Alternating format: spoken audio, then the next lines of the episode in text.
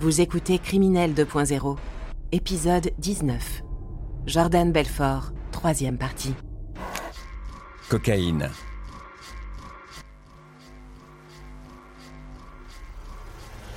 Et Mandrax. Un médicament qui fait planer.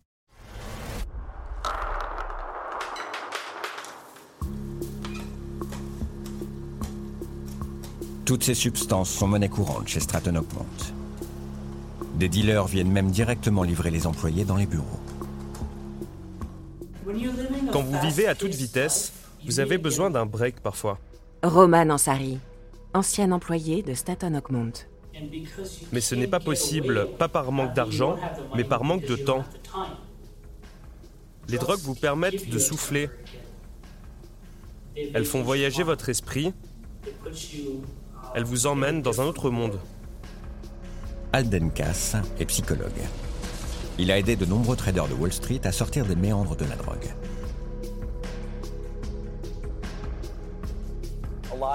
Beaucoup de traders utilisaient ces drogues pour se sentir moins coupables. Docteur Alden Cass, psychologue spécialisé dans la finance. Apaiser leur mauvaise conscience d'arnaquer des investisseurs. Jordan lui-même est complètement accro. Il consomme des dizaines de pilules chaque jour.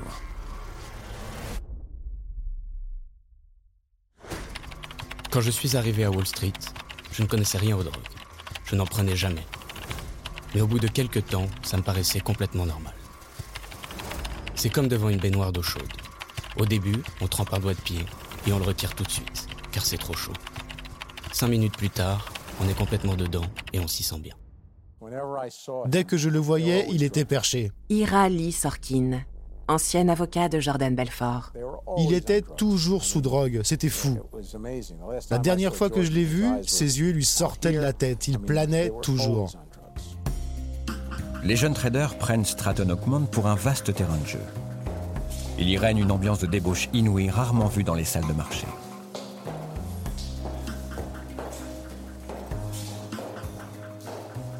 Jordan lui-même est un peu débordé par les événements.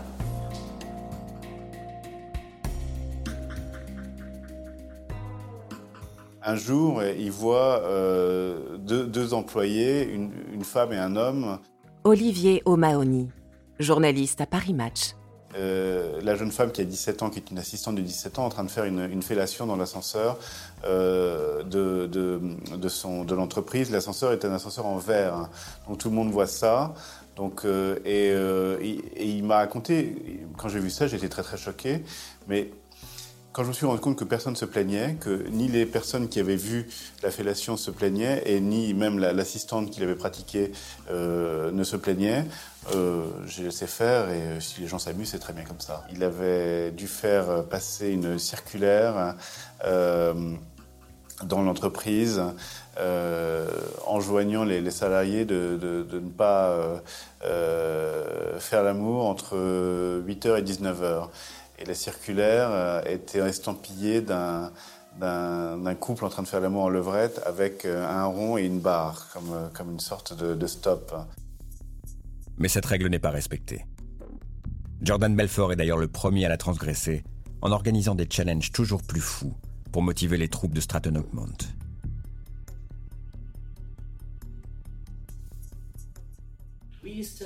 Le mardi, c'était le jour des prostituées.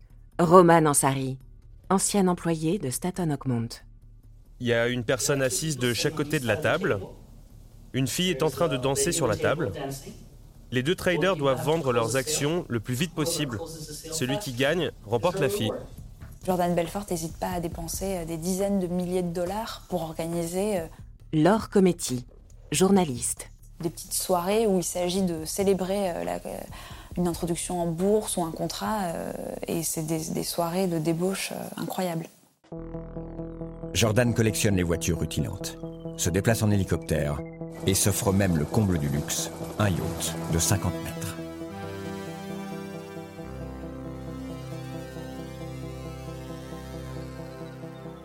L'ascension sociale pour Jordan Belfort passe vraiment par la possession et l'exhibition même de biens. Euh, il est vraiment... Euh, Aujourd'hui, on dirait qu'il est très bling-bling. Dernière pièce pour compléter sa panoplie du parfait millionnaire. Sa femme Nadine. une jolie top modèle britannique repérée dans une publicité à la télévision. Lui, il la tient en quelque sorte par l'argent et elle euh, le tient par euh, l'amour ou le sexe ou en tout cas euh, l'illusion d'avoir un mariage parfait. Jordan vit à 200 à l'heure. Il tient enfin sa revanche sociale. Et comme pour asseoir sa puissance, il rachète cette maison où nous nous sommes rendus, à Long Island.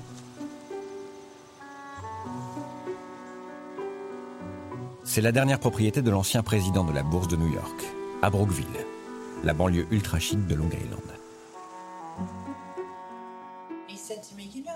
M'a dit, vous savez, rien n'est jamais assez grand pour moi. Même quand j'avais acheté cette maison, Jane Wells, journaliste chez NBC. je me suis dit, l'allée n'est pas assez longue, il va falloir que je l'agrandisse. C'était le genre de personne qui n'en avait jamais assez. Il me fait penser au petit frère que tout le monde ignore, dont personne ne fait attention. Il fait tout pour réussir car il veut avoir de l'importance. C'est exactement ce qu'a fait Jordan. Et étonnamment, ce mode de vie démesuré fait de folles dépenses est aussi une stratégie bien pensée pour mieux contrôler ses stratoniens. Inciter à se sacrifier au travail pour imiter son train de vie. Malgré tout l'argent qu'ils ramènent, ils sont tous aussi fauchés les uns que les autres. Ils dépensent jusqu'au dernier cent pour tenter d'imiter mon style de vie. Alors, ils finissent par avoir des fins de mois difficiles en gagnant un million par an. Ce que je veux dire, c'est qu'il est plus facile de les contrôler s'ils sont fauchés. C'est grâce à ça que ça fonctionne. Docteur Alden Cass, psychologue spécialisé dans la finance. Jordan est un individu calculateur et manipulateur. Il est le genre de personne qui sait utiliser son charisme pour attirer l'attention sur lui. Ce sont des maîtres dans la psychologie humaine. Ils arrivent vraiment à embobiner tout le monde. Ils veulent absolument avoir une emprise sur leurs proches, et grâce à ça, ils se sentent beaucoup mieux. Ils ont l'impression d'avoir le contrôle. Seulement, tout cet univers de décadence où les millions de dollars pleuvent tous les jours est en réalité bâti sur de vastes arnaques. En 1991, Forbes, le magazine référence dans le monde de la finance, se fend d'un portrait de Jordan Belfort. Un portrait assassin. La journaliste pointe les opérations troubles de Stratton Oakmont.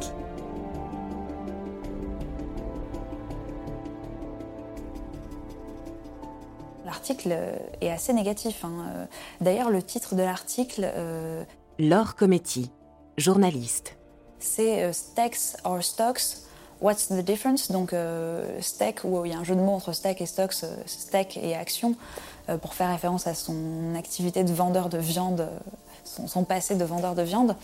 Donc euh, voilà, le titre est assez ironique et, euh, l'article dépeint Jordan comme euh, un personnage qui est prêt, voilà, qu'il vende des steaks ou des actions, il le fait avec la même ambition de s'en mettre plein les poches.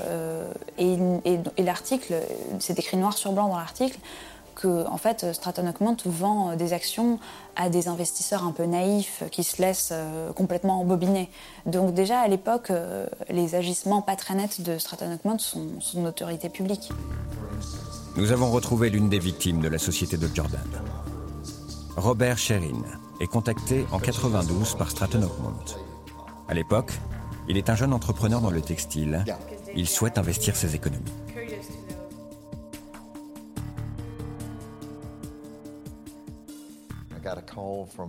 J'ai reçu un appel d'un certain Paul Greco.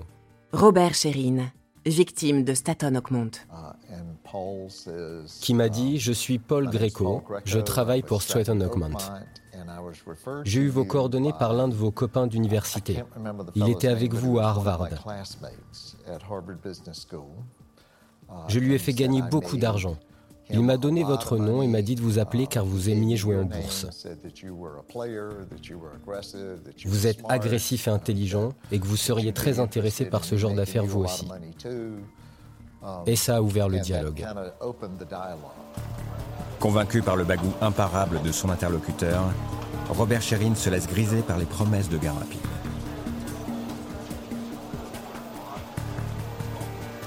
Il investit d'abord 11 000 dollars dans des actions qui se révèlent lucratives.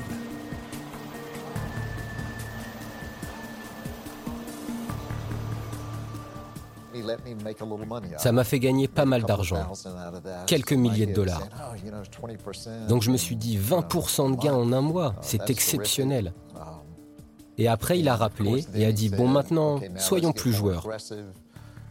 J'étais prêt à sauter dans le grand bain et je l'ai fait.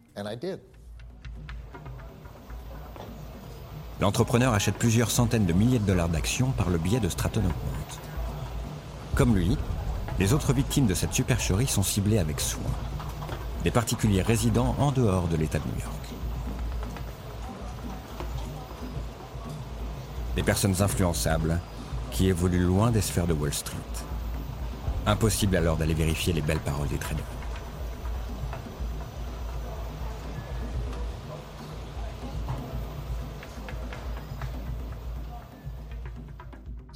Chaque société avait une histoire incroyable selon eux. La différence entre aujourd'hui et cette époque, c'est qu'en 1992, on ne pouvait pas aller vérifier sur Internet pour voir si le trader nous ne racontait pas de bobards. On leur disait, écoutez, c'est la meilleure action que vous puissiez acheter. Joël Cohen, procureur de l'État de New York. C'est une société qui a eu l'idée de vendre de l'eau potable dans les supermarchés, directement dans des grosses bonbonnes. Personne n'y avait pensé avant. Les clients viendront faire leurs courses et rechargeront leurs bouteilles recyclables. Ça va faire un carton. Comme vous êtes un bon client, c'est à vous que l'on veut vendre les premières actions. En vérité, la société dont ils vendaient les actions était juste une entreprise fantôme. Il n'y avait personne, c'était juste un nom. Mais Jordan ne se contente pas de ce genre de tromperie. Il veut gagner toujours plus, comme un joueur compulsif. Alors il va mettre au point une escroquerie baptisée Pump and Dump.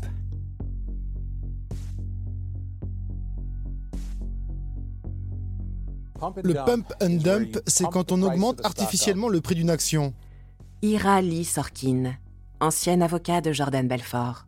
Et qu'on revend toutes ces actions au prix fort. La phrase qu'on utilisait dans le jargon, c'était Richard Silla, historien de la finance. Ok, décrochez-moi ce téléphone et mettez du rouge à lèvres sur ce cochon. Ce qui voulait dire qu'on allait vendre de très mauvaises actions, mais qu'il fallait les embellir un peu pour les rendre plus sexy. Le meilleur exemple est l'affaire Steve Maiden. En 1993, Jordan souhaite miser personnellement 500 000 dollars dans la marque du créateur de chaussures à la mode. Jordan veut posséder la moitié du capital de cette entreprise. Et il a un tuyau en or. Il sait que cette marque va bientôt entrer en bourse. En réalité, Stratton Oakmont n'a légalement pas le droit de posséder autant de parts. Alors, Jordan décide de recourir à une astuce illégale. Il va créer des sociétés écrans gérées par ses amis.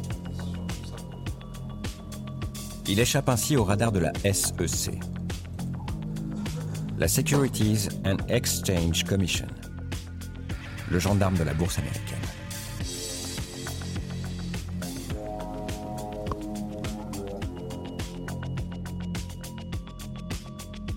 Le jour de l'introduction en bourse de Steve Maiden, Stratton Oakmont rachète massivement les actions aux sociétés écrans au prix de 5 dollars.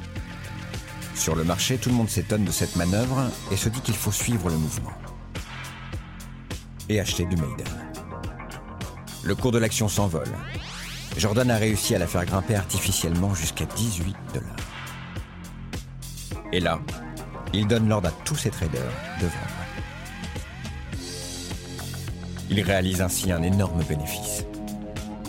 En 10 minutes, Jordan Belfort empoche 20 millions de dollars. Et cette manœuvre illégale, il va la répéter plus d'une fois.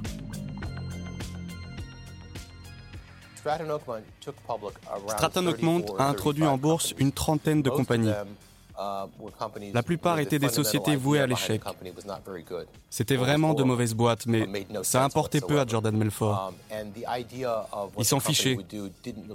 Le but n'était pas de trouver une compagnie lucrative, mais plutôt de faire gonfler artificiellement sa valeur. Ceux qui pâtissent de ce genre d'arnaque, ce sont ceux qui achètent quelques jours après la hausse artificielle de l'action. Pour eux, le cours retombe brutalement en dessous de la mise de départ. C'est ce qui arrive à Robert Sherin. Pendant des mois, il va recevoir uniquement des mauvaises nouvelles de Stratton Mount.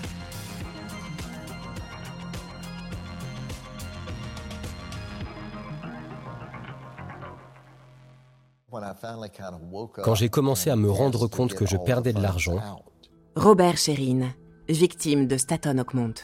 J'ai demandé à vendre toutes mes actions. Et c'est là que le combat a commencé. Je hurlais au téléphone en disant Vendez tout ce que vous pouvez, je veux récupérer mon argent ⁇ c'est fini, je hurlais. Et à l'autre bout du fil, le trader me répondait ⁇ Mais vous êtes vraiment trop stupide pour gagner de l'argent. Vous êtes un idiot. Il me hurlait dessus. Deux fois, ils m'ont transféré l'argent sur d'autres actions alors que j'avais demandé le retour de mes fonds. Ils ont acheté d'autres actions sans ma permission. Donc ça a pris un temps fou et beaucoup d'efforts pour qu'ils finissent par vendre toutes les actions et m'envoyer le peu d'argent qu'il restait. Au total, Robert Sherrin va perdre une grande partie de ses économies, c'est-à-dire 170 000 dollars. Et pour d'autres, la situation est bien pire.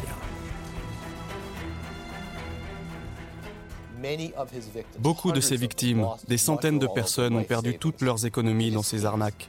Joël Cohen, procureur de l'État de New York. Ils ne pouvaient plus payer leurs prêts, assurer leur retraite ou les études de leurs enfants. Cela a été prouvé. Alors quand Jordan Melfort raconte que toutes ses victimes étaient riches, même si cela ne fait aucune différence, c'est complètement faux et c'est très grave.